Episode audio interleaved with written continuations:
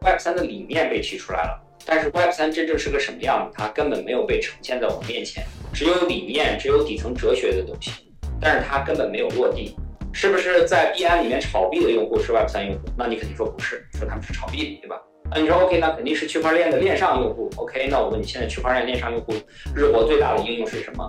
大概率它就是 o p。现在的日活，我告诉你有几万人，有三万人啊，三万人日活。而且如果你要把 Facebook，你要把腾讯，然后把什么天猫、阿里、淘宝，把他们吧打成你 Web 三的对立面，说他们是 Web 二，而你是 Web 三的话，那你跟我说你的 Web 三的这个生态，你的用户的这个潜在用户目标就三万人啊，就五万人，那我觉得这个行业太小，也不值得这么多人这样无限的热情去投入。这不是不是我心目中的 Web 三，这也不是我理解的 Web 三啊。那我认为就是说 Web 三的时代远远没有到来，也没有真正阐述好 Web 三理念的这种应用真正的出现。所以 Web 三现在是什么，根本就没有办法被准确的定义。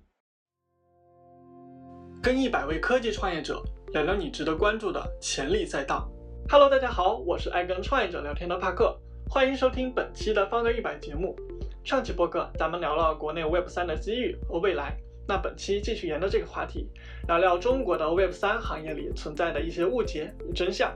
比如所谓的 Web 三就是加密货币，中国不允许有加密货币，国内的联盟链合规，公有链不合规等等这一系列的观点。都将在这次播客中进行讨论。那本期的嘉宾呢，也是邀请到了国内最有影响力的 Web 三公有链 Conflux 数图的联合创始人兼 COO 张元杰。他将与 Founder 一百栏目观察员王氏和极客公园的特邀记者赵维鹏一起，与我们分享 Web 三的创业、Web 三的理念以及底层的哲学。但因为这次干货特别多啊，所以说我们特意采用了上下两集的方式。希望能够完整呈现 Conflux 数图的世界观。那本期播客呢是上集，主要展示的是 Web 三的起源、理念和价值。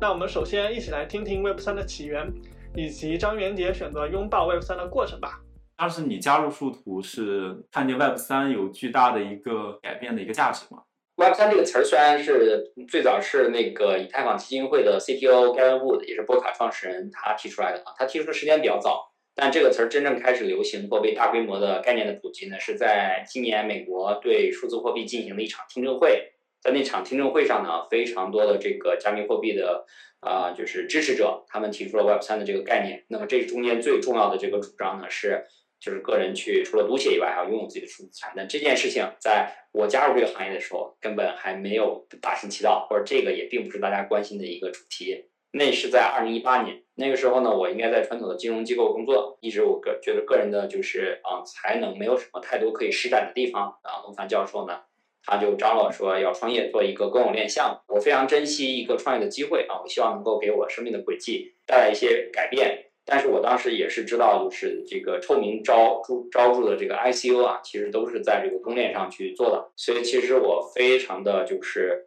呃，辗转反侧啊，去做这件事情，但是当时内心还是想要去做这个啊，这个创业的这个事情。二零一八年，其实当时整个市场非常的艰难，但是我是我恰好是那个时候加入。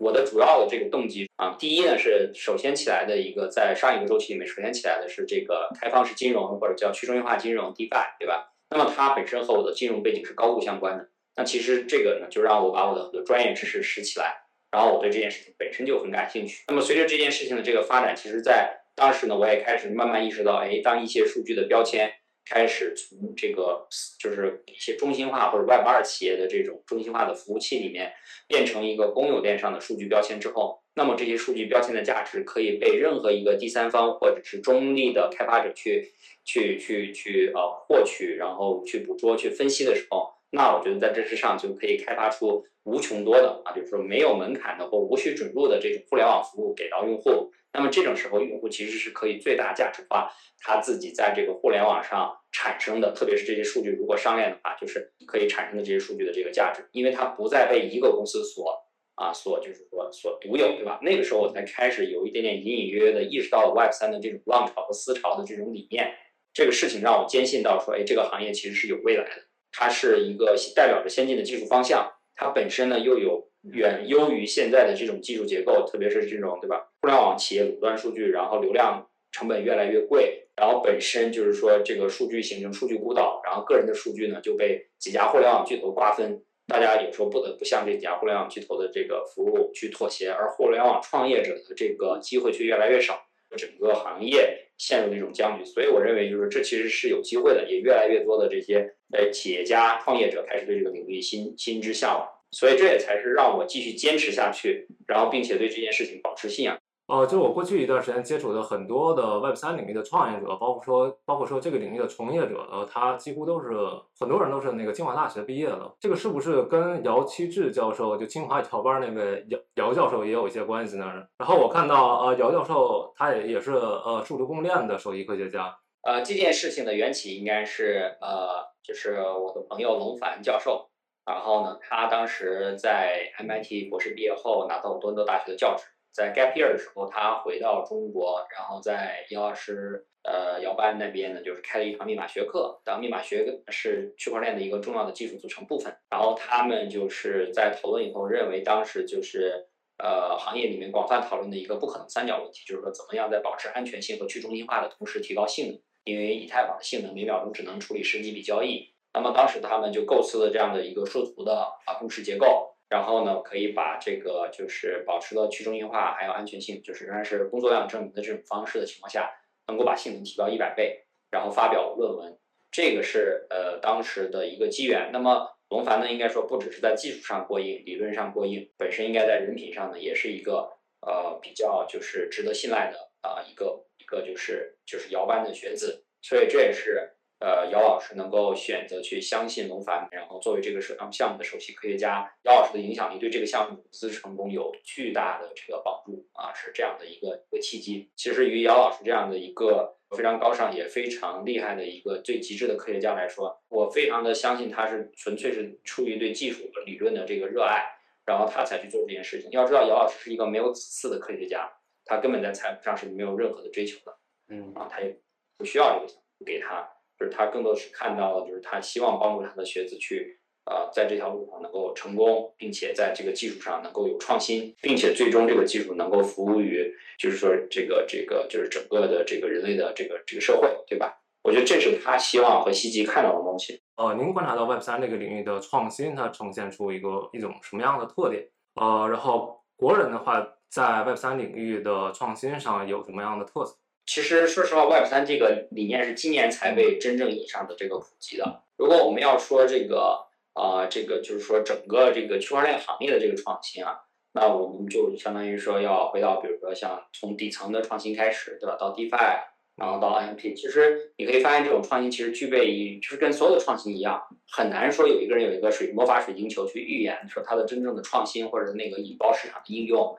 来自哪里啊？很多时候其实都是呃反共识。啊，比如说像呃上一个周期里面，DevCon 是在大阪奥萨开的，啊几个主会场的那些项目，其实现在都销声匿迹了，反而是一些分会场的那些 DeFi 项目啊，在一些非常偏僻的角落里无人看好的那些 DeFi 项目，哎，成为了上一个周期里面牛市启动时候的一个重要的这个催化剂。而那个时候 NFT 更是就是说怎么说呢，就是一个小众中的小众，对吧？你如果你去看 OpenSea 的这个二级市场的一个交易量，二零二一年初才突然就是大爆发。啊，大爆发，然后让 NFT 这个理念被甚至如此多的人就是广泛的去去接受，对吧？所以你会发现，就是说这个事情它其实是一个呃非非共识驱动的一个过程。它很多时候它是就是创新不知道从哪儿冒出来的，而且这些做这些的人呢，刚开始他就是三五个人啊，他也不被大家看好。但是当这个行业的这个浪潮来临的时候，哎，所有就是做这件事情做得早的人，然后他们对这件事情里面有一点这个 little face，就是有一点点信仰。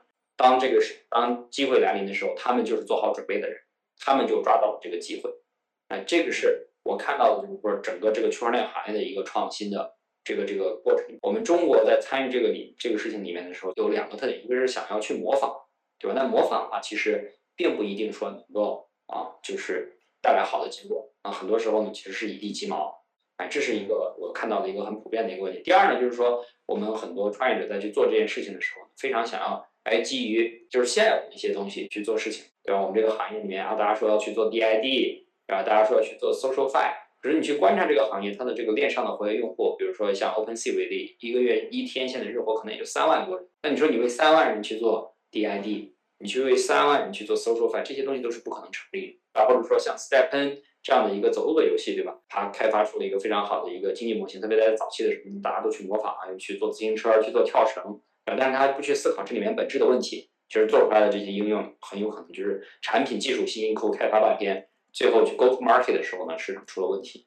最后就是最后结果都不会特别好。这里面我觉得还是大家要是要回到这个本质上去，就是说你真正创造的这个产品。它能够服务的用户的目标和对象的群体潜在群体有多大，对吧？然后你怎么把这些你潜在想要服务的目标用户群体引入到你的这个应用里面来？盯着现在这个行业里面的这一点点用户去做事情，我觉得那些都是不可取。所以这是我看到这个行业的这些特点，以及我们华人呃创业的时候，我经常看到的一些误区。其实现在大家对 Web 三本身的一个理解也也没有达成共识，每个人其实对于它的一个定义感觉还都挺不一样的。你比较看好 Web 三里边的哪些哪些价值？啊，首先我认为 Web 三的理念被提出来了，但是 Web 三的用户，就是 Web 三真正是个什么样子，它根本没有被呈现在我们面前，只有理念，只有底层哲学的东西，但是它根本没有落地。很多人说啊，中国的这些呃大叔大妈他不是 Web 三用户，那什么是 Web 三用户？你告诉我。是不是在币安里面炒币的用户是 Web 三用户？那你肯定说不是，说他们是炒币的，对吧？那你说 OK，那肯定是区块链的链上用户。OK，那我问你，现在区块链链上用户日活最大的应用是什么？大概率它就是 Open C。现在的日活，我告诉你有几万人，有三万人啊，三万人日活，这就是你所理解的 Web 三吗？如果这是你理解的 Web 三的话，那我觉得可能这跟我心目中的 Web 三有很大的差距。而且如果你要把 Facebook，你要把腾讯，然后把什么天猫、阿里、淘宝。对吧？然后把 Instagram、Twitter 这些人打，把他们把打成你 Web 三的对立面，说他们是 Web 二，而你是 Web 三的话，那你跟我说你的 Web 三的这个生态，你的用户的这个潜在用户目标就三万人，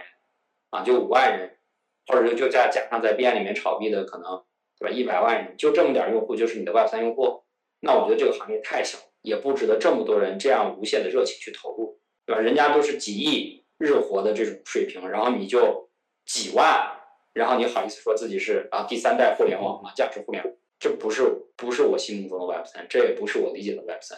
嗯，所以这个是我认为就是说，这是目前很多创业者一个里面一个很重要的一个误区，而且这里面形成了一个很严重的这个鄙视链，对吧？就是哦，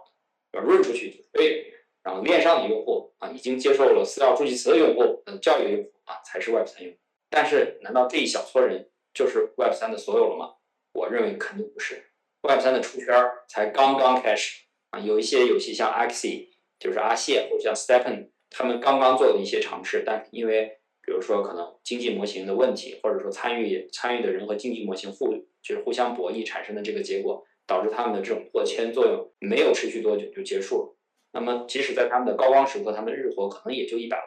是吧？那我觉得这远远达不到我心目中的一个 Web 三用户体量的一个时候。如果还没有到那个时，如果还没有有那样的量级，对吧？千万级日活的这种应用，或者上亿的这种用户的这种出现啊，那我认为就是说，Web 三的时代远远没有到来，也没有真正阐述好 Web 三理念的这种应用真正的出现。所以，Web 三现在是什么，根本就没有办法被准确的定义。它真正 Web 三啊，真正要去解决的价值是什么？现在可能大家真的是太沉寂于另外一种趋势当中了，太沉寂于啊怎么去。从里边直接挣到钱，资产化数据谁说就一定要有代币的呢？我觉得这不是一个必然的事情，因为你比如说我举个例，就是说这个数据标签，比如说我们提出灵魂绑定这样的一个 token，对吧？灵魂绑定的标签不可交易的，对吧？那不可标记、不可标记的这个标签难道就没有商业价值吗？不，无数的互联网企业可以基于你的数据标签去给你直接提供互联网服务，那么这样的话，很多就是精准营销的这种商业市场就直接转移到这些互联网标签上面去了。对吧？那当无数多的互联网企业在竞争你的这个数据标签，竞相为你服务的时候，自然就会有商业价值向你倾斜。那么这些精准营销的这些市场投放费用就不会走向字节，不会走向腾讯，也不会走向阿里，而会直接给到用户本身。这就是 Web 三体现数据商业化价值的一个直接的过程。现在的一个 Web 三主流的一个叙事，其实都是跟加密货币相关。但为什么就是呃我们看不到无币化的一个主张？因为确实有很多人通过囤币炒币。或者说玩一些这种炼油啊，他们在这里面获得了很多的财富。很多团队一上来就跟我说：“哎，我的代币精学怎么怎么怎么样？”啊，这些团队从来不说：“哎，我这个游戏是怎么样的一个游戏机制？它本身可能是一个很好玩的东西，它本身可能是一个很创新的范式，然后我代币经济学在里面体现的是一个什么作用，而是把代币经济学摆在了一个首要的位置。所以我觉得现在言币称代币和代币经济学的人，那都是钻到钱眼里的。然后以及一些已经赚到钱的人，对吧？他们在这个里面占到了一些这个话语权和主导权，然后在哀戚叹息说：“哦，中国没有 Web 三啊，因为没有代币就没有 Web 三啊。”我们已经就是对这个人类里面最本质的一些需求不再去讨论它了，不再围绕用户的需求去出发了，而把所有的这个注意力和关注点都放在了如何快速的创造财富和收获财富这件事情本身上。那你们做出来的东西一定是没有价值。所以你们才要轻才会轻易的落到说想要去模仿别人做的东西，而从来没有考虑说，其实这些人的数量如此之少，从来没有考虑说这些人的素质其实如此之差，因为他们每一个人都想撸羊毛，每个人都想在你身上赚钱，或者想要通过你去传播更多的人，让后面的人来给他们接盘。所以虽然呃加加密货币或者说呃 crypto 或者说呃代币经济学它占据了现在 Web 三几乎百分之九十九的舆论场，但其实这个它不一定是对的。包括我记得您之前呃在二零年的时候，您您也提到过，就是说呃加密原教旨主义已经死于二零二零年。对这句话怎么理解？加密原教旨主义对应的它死掉以后什么取代了它啊？我这里再起个名字叫加密资本主义。那么加密原教旨主义在我心目中是一个怎么样的故事呢？就是最早中本聪做的东西，大家都觉得对吧？这什么？这这东西有什么价值？玩着玩呗，一万个比特币买个披萨呗，对吧？直到它后来被比如说暗网 pick up 作为他们的一个交易媒介。这个是黑灰产的一个发展，作为起步不提，对吧？那么我们再说，比如说像以太坊，它最早在 Vitalik 在这个湾区，甚至在欧洲去推广这个以太坊的时候，那个时候你觉得湾区有人理他吗？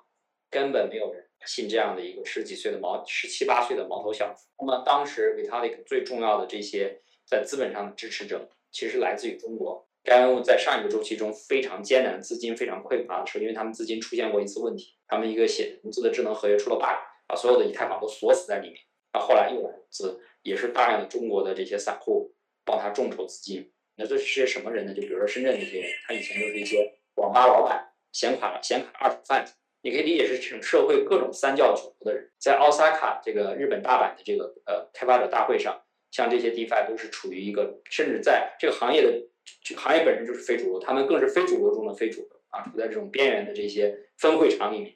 啊，他们虽然后面就大获成功，所以就可见，就是那个时候其实就是大家三三两两一些极客的这种爱好，然后这些极客的爱好呢，在找到了一些生活在这个社会边缘，然后不被主流社会所认可的这些人，他们呢给予了他们的一些支持，而且这个时候他没有任何地缘上的政治上的考虑。你会发现，其实比特币的这个势力的分布到今天为止，百分之五十以上的算力仍然来自中国啊，另外一半算力基本上来自于美国，是这样一个局面。那么以太坊在 POW 转 POS 之前，算力绝对是中国的矿池，鱼池加星火矿池绝对是领先，就是整个以太坊矿池。那么现在 PO POW 上 POS 基本上所有的 POS 的节点都是来自美国的这些实体机构在委托托管。那么二零二零年之后，为什么说这是一个重要的分水岭？当当时 DeFi 在被就是大规模的验证之后，稳定币在开始大规模的在区块链上进行发行的时候，这个时候他们引起了这个华尔街还有这个呃硅谷资本的这个注意，以 H 六 Z 这个为呃为代表的这些硅谷的资本应该大规模的这个就是啊介入到这个领域里面来。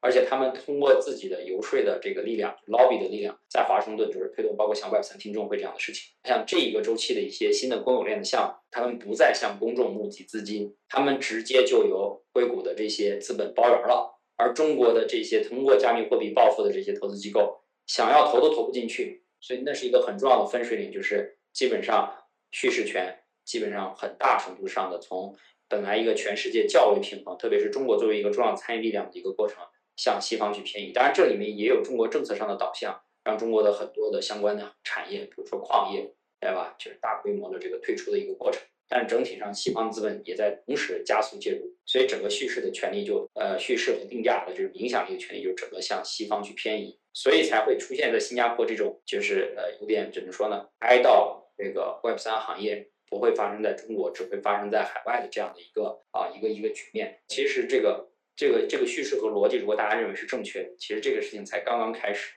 我们又重新回到起跑线上，大家完全不用自卑。中国有如此大的市场，而中国也从来没有在一条政策上说需要打压 Web 三，甚至没有说要打压 NFT 和数字藏品这个这个领域或元宇宙这个领域，而且在政策面上往往是支持。大家可以看到，最近很多城市，对吧？其实是对这个对元宇宙，对吧？对 NFT 都提出了明确的支持，甚至开始有 Web 三的这些字样。所以我觉得大家完全不用去去去在这件事情上自卑，而也要意识到，其实这种自由的、平等的、即刻驱动的，对吧？门族走图、三教九流参与的这种。啊，就是呃，加密的这种就是极客的这个加密极客精神，基本上已经属于一种不能说消亡，但是属于声音一个已经越来越小的一个一个状态，也就是加密原教旨主义的一个消亡。对，所以我觉得这是一个现实，但这并不意味着说啊，我们 Web 三，我们区块链技术，对吧？然后就是一个呃，已经呃，就是没有意义的东西啊，它还没有变成就是呃恶龙啊，它还是一个少年在屠龙的过程中。正在行进的一个一个过程，这代表着先进的技术，我们仍然可以去加入它，可以去把它发扬光大，但完全不用就是妄自菲薄。你怎么去理解就是这个代码及法律这个 Web 三呃一个非常重要的一个主张？代码及法律这样的一个一个陈述啊，我觉得是呃有一定的这个争议程度的啊。我会通过最近几举的几个例子啊来说明这件事情啊。那么。最近呢，就是币安他们的这个跨链桥被攻击了，增发了两百万个 BNB。那么币安呢，就是紧急的叫停了这个 BSC 这个公链，应该也是说第一次叫停了这个公链，并且对这个黑客的这个增发的 BNB 呢进行了销毁。应该说是呃，在就是币安官方的一个主导下啊，那么大家就嘲笑啊，纷纷嘲笑，就是说，对吧？币安你是公有链吗？对吧？你是说 Code is law，对吧？你的 law 怎么就随随便便的被改了呢？对不对？啊，所以我在这一点上，其实我我也觉得说，其实不要就是说只看到 BIC 去嘲笑它。大家要知道，在二零呃一一年的时候，呃，比特币曾经超发过嗯一千八百四十亿个啊。要知道，比特币一共也只有两千一百万个。那么这件事呢，就迅速的就是在硬分叉之后呢，就呃这笔交易就相当于被回滚了啊，回滚了。以太坊呢，应该啊，应该算软分叉。然后呢，以太坊呢，应该说是在这个二零一六年吧到的这个 hack 事件中啊，被偷了呃百分之二十以上的这个以太坊。那么当时呢，威神呢决定就是说啊，带领矿工社区啊进行硬分叉，那么产生了以太坊经典。所以说呃，code is law，but by humans，对吧？就是这个 code 是法律，但它其实是人为来撰写的一个过程。在我的理解当中，就是说，在大家所预期到的可能的正常的这些运营的环境当中，我们仍然认为，就是说，认为 code 就是 law，因为这些他写的所有的这些既定的规则都是在我们预期的这些事件当中正常的维护和运营的，你不会担心它会被轻易的去改变。但是，当一些极端的和我们没有预料到的事情发生的时候，可要去引起一个广泛的共识，然后我们把这件事情去进行一个补丁或者是更正。我比较倾向于就是说，结果正义是一个更更重要的一个事情。程序上的正义是不是那么重要？其实是要打一个问号的，因为这个代码它总是有可能有 bug，它也是需要迭代的。所以这其实也很重要的一个点，就是说大家说，哎，这东西就是去中心化，其实并不去中心化，这些东西都有一个。领袖式的或中心化的机构在引导着他们的发展。比特币是最早是中本聪，到现在呢还有 Bitcoin Core 团队，也是比特币没有走向大区块二的一个很重要的原因，就是它的区块没有一兆变成十兆，啊，那产生了比特币现金这样的分叉。以太坊能从 POW 转 POS，也并没有经过所谓的链上的民主投票，而是在 V 神的倡议下，吧？那么也就实实在在的发生了。那么 BIC 里边？出现了这样的 hack 之后，大家也在质问他说。OK，是不是只有你们自己家的利益受到影响的时候，你们才会去停止这样的停止公链的运行？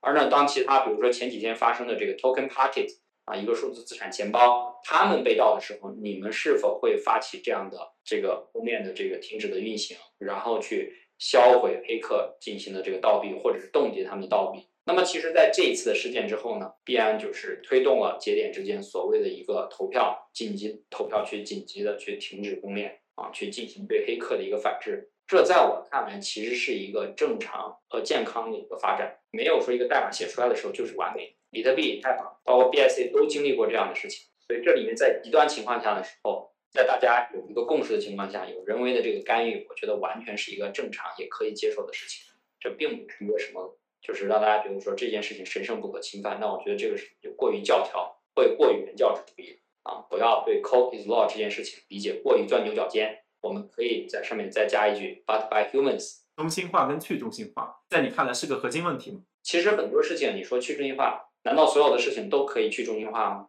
不是这样子，对吧？难道说我们每一个参与以太坊公有链生态的人，我们都要去写以太坊的代码？这是不可能的。他只要说我在一些可以尽可能降低大家参与的门槛，尽量让这个这个准入的过程变得无需准入，变成一个开放的过程，让大家参与进来，并且分享这个过程中的经济利益。很多时候，它都是需要创始人的一个。强大的推动力去把它推动到一个能够去呃自行运转的一个过程当中去，而且这个自行运转的这个过程可能是永远无法达到的，它是不停的需要有人在后面去组织、去维护、去打补丁的一个过程，对吧？但这并不去妨碍它有一部分的工作变成一种去中心化的一种众包的一个过程。而在现在的整个区块链世界里面，就如我刚才所说，真正意义上的去中心化从来就没有存在过。我更多的喜欢说它是一个去信任化的过程。在常规，就是说没有出现极端环境的情况下，它是一个你可以去信任它的规则，其实一个就是在正常环境下的一个法律的，或者说是一个规规规则的一个过程，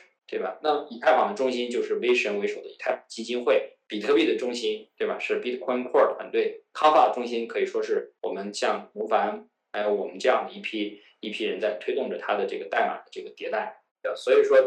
这不是一个完全去中心化的世界。这种思辨，我觉得是好的，但并不是一定要把它做到说是被极致的这个状态。而且这个极致，即使是在对吧最成功的供应链上，也看起来它也不是说就是完全的民主。这这也并不是现现实，而且也很难去实操。而且我也不认为这一定就是对的。我看到这样的一些观点啊，就有人觉得国外的一个 Web 三的一个发展其实会更原生，它可能更加会追求去。把自己的发展逻辑给置于这个监管之上啊，这意味着它有更大的一个空间。比如最早的这个阿桑奇他写的那个啊加密朋克那本书，其实是能够看到呃他对这样的一个思考的，就是呃无政府主义。然后现呃但是呃更多有人去聊说呢，就是国内其实是在监管之下，就是你是怎么去看这样的一个讨论的？包括你看到了一个呃 Web 三它在一个全球化的一个合规化，大概是一个什么样的一个情况？呃，我觉得说在国际市场上，就是把 Web 三置于监管之上啊，这是完完全全的谎言。我们可以看到，就是说一个东西它的发展可能起源于你说这种极客精神啊，起源于黑产和灰产的率先的使用，甚至是骗子像 ICO 他们这种东西，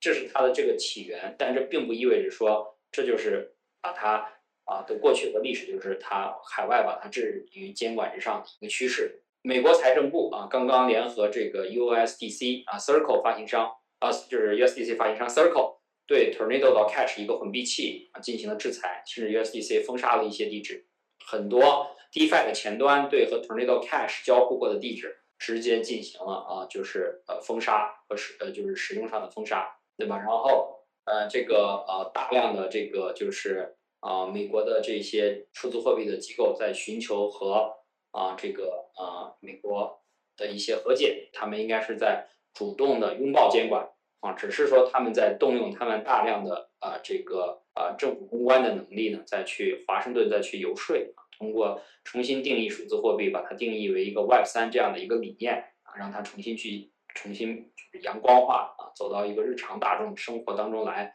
并且记住这样的意识形态和理念，去影响更多的企业。只要这个世界 Web 三这个世界想要走向主流，想要走向世界更多的互联网用户以及这些 Web 三的创业者，他只要有肉身，他都必须在这个地球表面寻找一块安身立命之所，也就意味着它必须符合当地的法律法规和国情。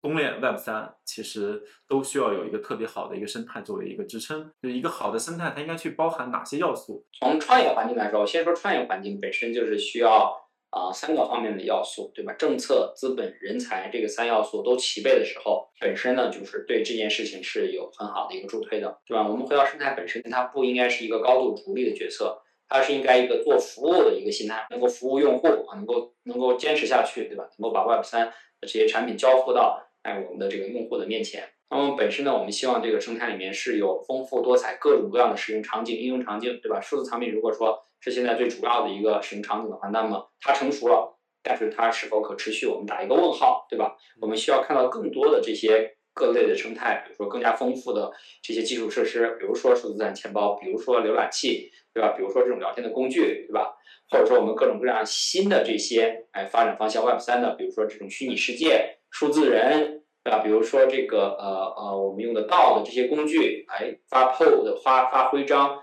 发这个呃，就是事件证明的这些工具，然后基于这些工具又做出来的一些社交的互动的产品，啊，或者做出来的一些营销啊的一些这种这种这种这种工具，那么这些一个丰富多彩、多种多样的一个生态，是一个非常重要的一个生态多样性、生态的冗余性，是我们非常看重的一个点。第二呢，就是说这个里面它本身要有，就是说这个除了企业家精神以外，还要有极客精神。因为你去看海外的很多创新，其实它的这个创新的原点。它是来自于这些极客的一些呃奇思妙想，对吧？他们开创了很多新的范式，对吧？那么这些新的范式呢，又快速被这些成熟的、能够落地商业化的企业家呢，去打造成一个非常优秀的一个产品，然后推广到各个就是能够他们触及到的这种用户这种生态当中去。所以极客企业家的这种配合，对吧？极客企业家。一个是配合去创造范式，一个是把这样的范式打磨到一个极致啊，去交付到用户的这个面前，这样的一个生态也需要去去出现。那么极客他们本身不是企业家，他们可能需要资金、用户、种子用户这样的支持，我们也在做这样的事情。我们自己有一个这样的叫做啊 Conplus 技术社区委员会啊。然后，那么他们会评审各种各样国内的这些项目啊，主要是根据创新度来评定的。只要它足够的新啊，它的经济利益上我们并没有去给予足够多的这个就是考核，而是在创新利益上，只要你有的话，你就可以去申请这样的技术社区立项，那么获得一些小的资金的这个呃这个支持，并且在社区啊 Compass 社区的这些爱好者里面获得一波宣传。还有一个点是说的就是自由组合的这个点啊，我在这里特别想和大家举一个这种。乐高接力创新的一个案例就是 AnyWeb，他们的这个产品应该说在春节前才开始，就是就是接受，就是就是和我们讨论的这样的一个想法，然后去做。春节用花了春节一两个月的时间，大概把这个产品做出来，然后经过一两个月时间的调试，然后到上市，然后被大家去推广使用。你会发现他们其实一个用户增长也没做，他们做的就是和我们生态里面的这些数字藏品企业去合作，那些数字藏品企业就不再需要做自己的账户体系。而直接使用 AnyWeb 这样的一个数字钱包，而 AnyWeb 这样的一个数字资产钱包在今天已经发展了超过几十万的用户，已经十万级别的这种日活，而且他们也顺利的融资成功。呃，所以这就是一个开放式的生态，大家可以去做到乐高创新、乐高积木创新的这样的一个一个过程。呃，这这是我们看到一个生态，它能够能够繁荣、能够众人拾柴火焰高的一个一些核心的一些要素。好啦，这就是本期播客的全部内容啦，也欢迎大家在评论区留言，分享你对我们内容的看法。当然啊，也非常期待你能把我们的播客分享给身边的朋友们。